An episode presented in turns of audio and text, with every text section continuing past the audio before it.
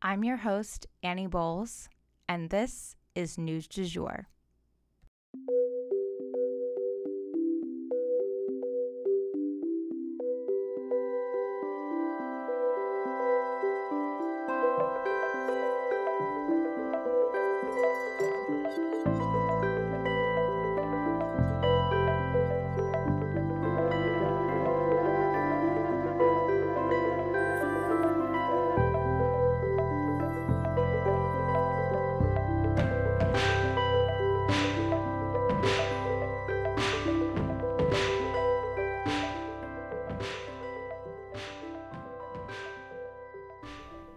Welcome back to News du Jour.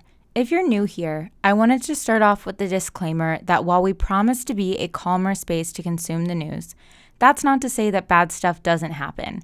And when it does, we're going to be here to tell you about it and acknowledge its seriousness. However, we believe there's a lot more than doom and gloom going on in the world, and we will report on a range of different topics from entertainment to business to politics to art and fashion and much more. Whatever the top stories of the day are, that is what we're excited to tell you about. We're glad you're here. Hey, you guys, and welcome back to the news du jour. I hope you have had a great week so far. Um, I'm just going to go ahead and jump into our stories for the day. So, for our first story, Hunter Biden's tax returns. What you need to know.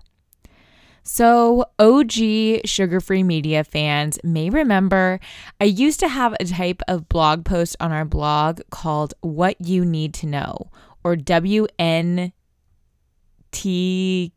I think.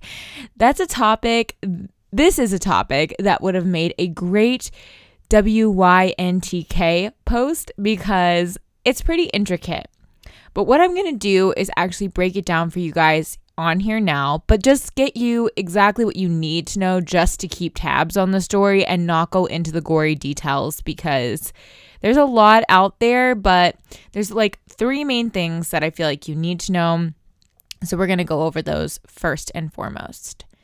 So the biggest thing is that yes, Hunter Biden is under federal investigation by the Justice Department and this is mostly for his business dealings in China, among other financial transactions. From there, the second thing is that that's really important to clear up. Um, I hear a lot of people saying, oh, well, that's convenient. You know, like right after the election is when they investigate, meaning that, you know, maybe if they'd investigated sooner, it might have changed the outcome of the election. And yes, you'd be right about that. And that's exactly why they didn't. You see, there's actually a Justice Department policy that prohibits investigative acts that might interfere with a presidential election, because otherwise, we would just probably have candidates opening up stupid investigations into each other during the election season, like every time. And it would just be really confusing and arbitrary. So that's why it did not happen during the election season and is now happening after the election season.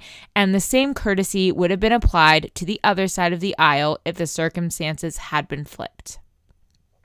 Lastly, Hunter has not been charged with anything, let alone convicted. So let's just let this all play out as it will and see what the investigation finds. It's important for us to keep up with this story, though. So as always, I will keep you posted here on the news du jour. But actually, really quickly before I go to the next story, um, just off the top of my head, I also wanted to clear up this has nothing to do with the laptop. It was actually concluded by this investigation that that laptop was like a distraction and maybe even planted by Russian um, foreign entities. And basically, everything that was on it was like not actually applicable to what they're actually um, investigating him for. So I just wanted to like note that for the record because that really is like a side note um, of what's actually going on. So I will keep you guys posted on all of this stuff and hopefully clear up any crazy things that you guys might hear. So for our next story, Anna Wintour gets a promotion. Anna Wintour, for those who don't know, was longtime editor in chief at Vogue and was something to fear in the fashion world. As the subject of the fictionalized Devil Wears Prada book and then movie, she struck fear into the hearts of many aspiring models, designers, photographers, and of course, assistants. But in real life, she also fostered and encouraged them and raised them up. She was serving as artistic director and global content advisor for the overarching media empire Condé Nast, but has just been promoted to a brand new role. Her title will now be Chief Content Officer for the whole of Condé Nast, not just Vogue. Pretty incredible. They had a lot of turnover this past year, including editor in chief of Bon Appetit magazine, following accusations of discriminatory practices. They also had to lay off a ton of their staff due to the pandemic. Let's hope having Anna at the helm can help them turn things around. And now for our next story, we will be discussing the Zodiac Killer. So we actually have an update here for you guys. As you all know, I love true crime, but one of the most famous cases that really annoys me is the Zodiac Killer. Okay, so to me, it feels like this guy just really wanted attention more than anything else, which, you know, is true of many serial killers, but not all of them. Many actually go through a lot of effort to stay out of the news and the press. But this guy just desperately wanted to make headlines. If you are familiar with him, if you are not familiar with him, he's a serial killer who killed five people in Northern California. And that's another thing. Not that you need dozens of people to be killed for a story to be worthy of public outcry. But like on the scale of our most prolific serial killers, this dude is like not even close to the top. Like he just has not killed that many people in the scale of a lot of other killers. Um, and yet he's so well known and so many people still obsess over him. Mostly because he sent these ciphers into the press ones that no one could ever figure out how to crack. That is until now. For years and years, we were still even unsure as to whether the ciphers were real or if they even held real messages at all. But as it turns out, a f- team of three amateurs, well, they cracked it and it's been certified by the FBI and was announced by the FBI that these guys cracked this cipher for real. The men are David, and I'm going to probably butcher these names David Orniak, a software developer in VA, Jarl Van Eycke, a Belgian computer programmer, as someone who used to live in Belgium, that is the most Belgian last name. I love that. And then Sam Blake, an Australian mathematician. And they worked as a team and cracked this message after 51 years. And here is what the deranged killer said in his three cipher messages. And I'm just going to read them all together as one message because, you know, they kind of make sense that way. Quote, I hope you are having lots of fun trying to catch me. That wasn't me on the TV show, which brings up a point about me. I am not afraid of the gas chamber because it will send me to paradise. And it's noted that paradise is misspelled all the sooner because I now have enough slaves to work for me where everyone else has nothing when they reach paradise, so they are afraid of death. I am not afraid because I know that my new life will be an easy one in paradise of death. End quote. If you are familiar with this case at all, nothing about this message will surprise you. This man, whoever he was, referenced killing people and making them his slaves in a quote paradise before. But the cool part is that they figured out his little game. They cracked his little code.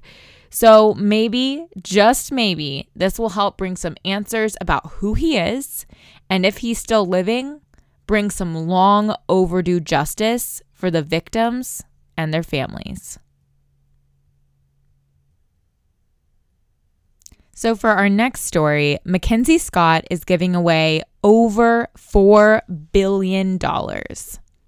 So, this is crazy town, but the billionaire ex wife of Amazon CEO Jeff Bezos has reportedly given away over $4.1 billion this year, mostly to help with relief from the economic effects of the coronavirus. It's hard for most of us to even imagine having millions to just give away, but billions with a B all in one year? Like I said, crazy town. And damn, good for her. There's no doubt in my mind that that money saved lives. Some of the organizations that received funds from Mackenzie Scott were Meals on Wheels, food banks across America, United Way, YMCA, Goodwill, and the NAACP, just to name a few.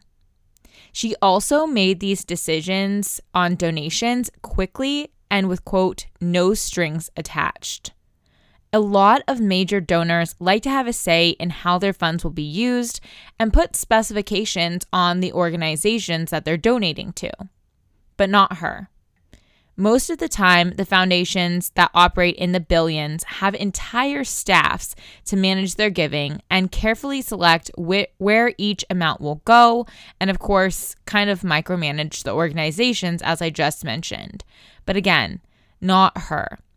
She simply assembled a team of advisors and made these decisions with speed and the urgency needed to match the moment. She is being heralded as a quote disruptor of the realm of charitable giving, and I hope she continues to be because to whom much is given, much is expected. She seems to understand that and isn't trying to grandstand and make people beg for help from her. She saw the headlines, she had the means, and she did something about it.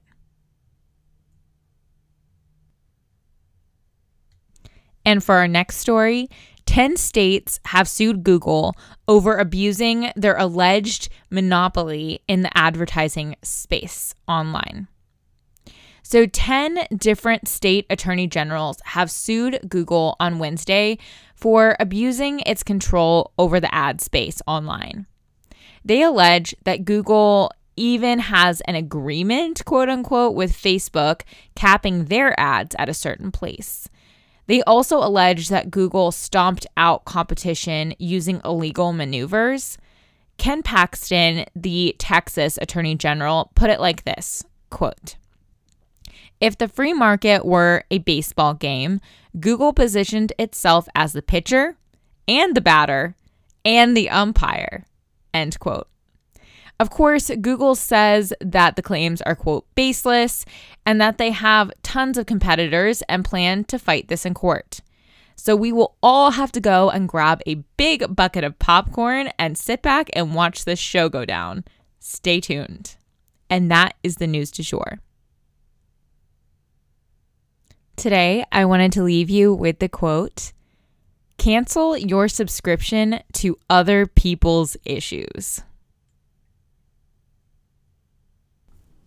If you enjoyed this episode, please subscribe on whatever podcast platform you use to listen. A rate and review on Apple Podcasts would mean the world to us and really help us be able to keep creating the news du jour for free for you guys. You can also follow us on social media under sugarfreemedia.co on Instagram, sugarfree underscore media on Twitter, and just sugarfree media, all one word, on TikTok. You can also subscribe to emails on our blog so that you get an alert every time we have a new post or an announcement. And that's at www.sugarfreemedia.co. Again, that's sugarfreemedia.co. Our music is by Joey Lavoie and Nicholas Foster. Our cover art is by Hannah Pierce Photography. Our Sugar Free Media logo is by Catherine Jezik Designs. We appreciate you listening and look forward to telling you about the news again next time on News du Jour.